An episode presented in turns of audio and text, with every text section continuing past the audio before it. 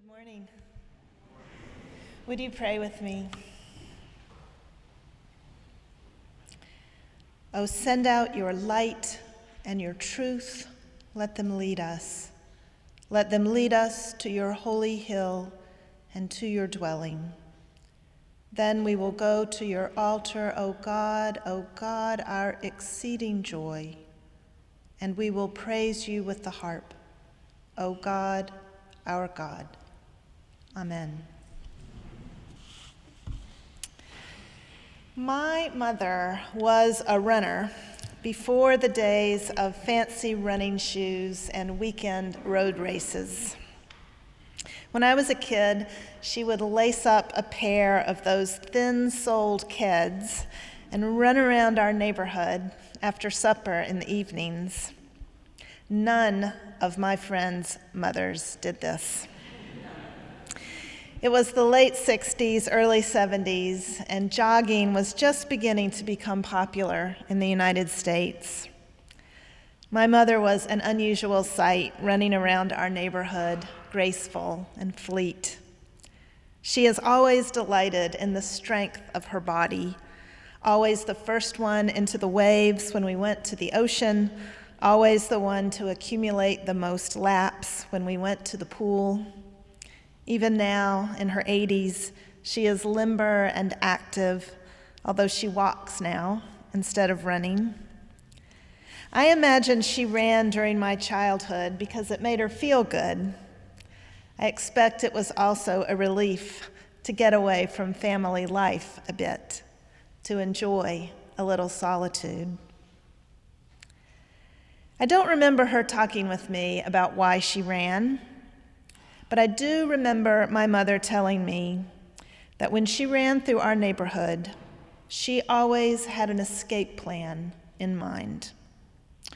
She would think about which houses she could run to, who might answer the door, who might be sitting in their backyard and hear her call for help, if anyone threatened her or followed her or pulled up alongside her in a car. My mother ran to enjoy a little peace and quiet. But the cost of that peace and quiet was a certain vulnerability and a mind that couldn't afford to be anything but alert and watchful. It's not that our neighborhood was particularly dangerous. The truth is, there is no neighborhood where women don't have to make calculations about our vulnerability as we run or walk or push a baby stroller. Depending on our own experiences and the experiences of people we know, the threat of sexual violence might vibrate at the front of our minds or lie dormant in the back, nearly indiscernible. But it doesn't take much to bring it forward because awareness of that threat is, to some degree, always there for women. Of course, it's not only girls and women who experience sexual violence, people of all genders do. But women do seem to be expected to understand vulnerability to sexual violence as a normal part of being female and to arrange our lives accordingly. Even now, in the Me Too era, sexual harassment and abuse remain part of growing up, part of being in school, part of going to church, part of dating, part of going to parties, part of working, part of walking alone, part of jogging alone, part of life. Indeed, the threat of sexual violence is so much a part of life for women that it often goes unspoken. We do pass on from mother to daughter, sister to sister, friend to friend, the kind of information my mom passed to me. Have an escape plan when you're out by yourself. Yell fire instead of help. Bring a canister of mace with you or a really loud whistle. Make sure your car is in working order. Lock your doors. Don't speed when you're driving alone so you won't get pulled over. Women share this kind of practical wisdom all the time. What we don't talk about so much is how sexual violence shapes our lives, our careers, our relationships, our engagement with the world. We don't talk about what we didn't do, where we didn't go, what we didn't achieve because of sexual violence or the risk of it. We just fold those absences into our lives. The Me Too movement, the Kavanaugh hearings, and all that has flown from them have begun to unfold those absences, though, and spread them out on the table of our society for all to see. Like Professor Anita Hill before her, Professor Christine Blasey Ford, with nothing to gain and a lot to lose, testified with great dignity about how sexual aggression and violence had impacted her life. An academically gifted 15 year old girl began to struggle in school. An outgoing athlete began to experience anxiety and depression. Decades later, Professor Ford was still trying to come to terms with her experience in therapy. 36 years later, she can still recall the laughter of her assailants, can still feel the panic and the pain. The sheer unfairness of this, the injustice of it, makes me tremble. To say nothing of the fact that Brett Kavanaugh was only days later seated on the Supreme Court, or that Professor Ford has had to live in hiding apart from her children, or that she was mocked by the President of the United States at a political rally. The laughter of the crowd in response is now indelible on my hippocampus. So when I read the lessons for this morning, Job's words stood out to me. Today, Job says, My complaint is bitter. Having endured loss after loss, Job wants justice and longs to argue his case before God. If I knew where I could find God, Job says, I would lay my case before him and fill my mouth with arguments.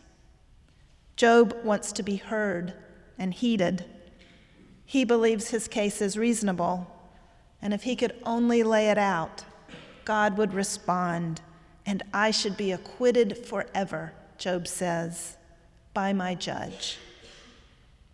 We all know what this feels like to long for things to be put right, to make our case so clearly that others can't help but be convinced. But in spite of eloquent advocates in every age, the same injustices keep getting passed down from generation to generation. Sexual violence derails lives and shatters communities, and that's why in every violent conflict that has ever been, it has been used as a weapon of war. The racism that Martin Luther King Jr. once warned could someday plow our civilization under, continues to inflict trauma and undermine human dignity. Even though God has raised up prophets in our midst to make a case for our shared humanity, our society cannot say with one voice that Black lives matter. And looming over all our ills is the galloping catastrophe of climate change. The possibility that we might rouse ourselves to respond to it with the seriousness that it demands seems so remote, even as entire communities disappear into the maw of violent storms and uncontrollable fires, even though our best scientists have made their case over and over and over again. I hear my students, I hear my daughter wonder out loud if they should even think of bringing children into this world. Like Job, we have filled our mouths with arguments, and we are choking on them. If I could only find God, Job says, I would make my case before him. Job looks all around him, forward and backward, to the left and to the right, but God remains hidden, unknowable, silent. Eventually, though, at the end of the book, God does speak to Job from a whirlwind, the text says. And from that whirlwind, God addresses Job in a speech that is famously harsh. I will ask the questions here, God says. You gird up your loins and answer. Where were you when I laid the foundation of the world? Where were you when I put down boundaries for the sea, wrapped the earth in clouds, and made the sun come up every morning of your life? Do you know where I keep the snow and the hail, or where the mountain goats give birth, or where the gates of deep darkness are? Who put wisdom in your inward parts? God asks. Who gave understanding to your mind? One commentator on this passage describes God's response to Job as barely bearable consolation. And you can see why. God's words are not reassuring. God doesn't address the case Job has painstakingly made or offer a solution to the problem of evil. Instead, a hidden God speaks from a whirlwind and overwhelms Job with the mystery and grandeur of creation. God's speech is beautiful, some of the most beautiful poetry in the Bible. But if you think God missed the point, you are not alone among readers of the book of Job. What kind of God is this, one scholar writes, who has nothing to say about Job's torture. The brunt of God's testy intervention, the literary critic Terry Eagleton has said, is who the hell do you think you are? But over the past week, I've been wondering if there's a way to hear something different in Job's encounter with God. Job has had so much trouble finding God. He looks in front of him and behind him, on his left and on his right, and God is nowhere to be found. What difference would it make, I wonder, if we imagined the whirlwind from which God speaks as being the whirlwind of Job's inner life? Maybe God has been inside of Job all along, hidden among the most secret parts of his pain. And when God speaks from that chaotic whirlwind, God unleashes a cascade of questions that draws Job deeper and deeper into the grandeur of the world, especially the parts of the world that are inaccessible to Job, like the empty deserts where God sends rain, or the dens of lions, or the floor of the silent ocean. Why does God do this? Maybe God does this to open a channel between Job, isolated in his suffering, and the world all around him, which holds more possibilities than Job can even begin to imagine. In his speech from the whirlwind, God looks out at the world God made and called good. Job follows God's gaze, and they look at it together until Job realizes that he is not only looking with God, he is looking at God. I had heard of you, Job says, by the hearing of the ear, but now my eye sees you. In the mysteries of creation, including the mystery of his own humanity, Job finds God. God is not before him or behind him. God is all around him and within him. There is more to the world than Job knows.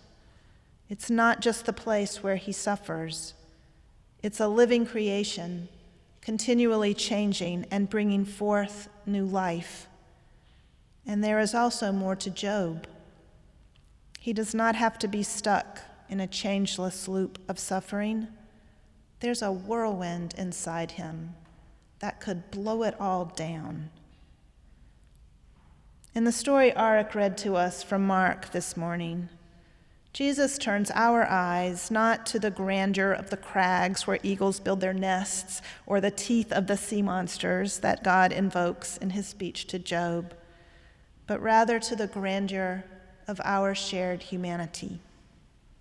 A young man comes to him and respectfully asks what he must do to inherit eternal life. Jesus tells him to obey God's commandments don't kill, don't steal, don't bear false witness. The young man tells Jesus that he has kept these commandments all his life. And then Mark tells us that Jesus looked at this young man and loved him. This is the only place in Mark's entire gospel where Jesus is described as loving someone. Jesus looks at this young man the way that the God of the book of Job looks at the world with awe, in wonder at the possibilities he contains. Loving him, Jesus says to the young man, Then sell what you own and give it all away to the poor, and come, follow me. The young man doesn't, of course. He has a lot of possessions, and this invitation is too difficult for him to accept. I say this without judgment. I have not sold all that I have and given it away either. But Jesus presents this possibility to the young man as if he could do it, as if it's well within his capacity to give up what he has for the good of others. That capacity remains hidden in that particular young man, visible perhaps only to Jesus. It's hard, he tells his disciples, for a rich man to enter the kingdom of heaven. Hard, but not impossible. For with God, he says, all things are possible. Things do not have to be as they are. The world can change, we can change. And indeed, Jesus imagines a day when the way we do things now will be turned upside down. Many who are first, he says, will be last, and the last will be first. Jesus is living as if that were true. And he is urging others, the rich young man, the disciples, us, to do the same. It hurt to watch Christine Blasey Ford testify. She was terrified, she said. She said she feared her testimony wouldn't make a difference to an already done deal, but that she would be annihilated in the process. Her memories triggered our memories. Her stories evoked our stories. The telephone lines of rape crisis centers across the nation lit up with an unprecedented barrage of calls from people from every walk of life Stories poured out onto social media, into the halls of Congress, into the elevators that the senators use. It was a whirlwind of pain. But out of that whirlwind, the dignity and grandeur of human existence shone. It shone in the courage of Dr. Ford and many others it shone in the sacrifice she and many others made for the common good. It shone in the willingness of so many not to fall silent, not to give up, not to despair when it seemed that nothing had changed since Anita Hill gave her own courageous, sacrificial testimony so many years ago. The mystery and grandeur of creation itself pulses through the vision so many people are working for, in which every single body is honored and every person's dignity cherished and protected. A world in which we are courageous enough to change the way we live for the common good, to give up our wealth, our privilege a world in which a woman can lace up her sneakers on a summer evening and run without fear or anxiety, with room in her mind for the most creative, most expansive thoughts to move. Amen.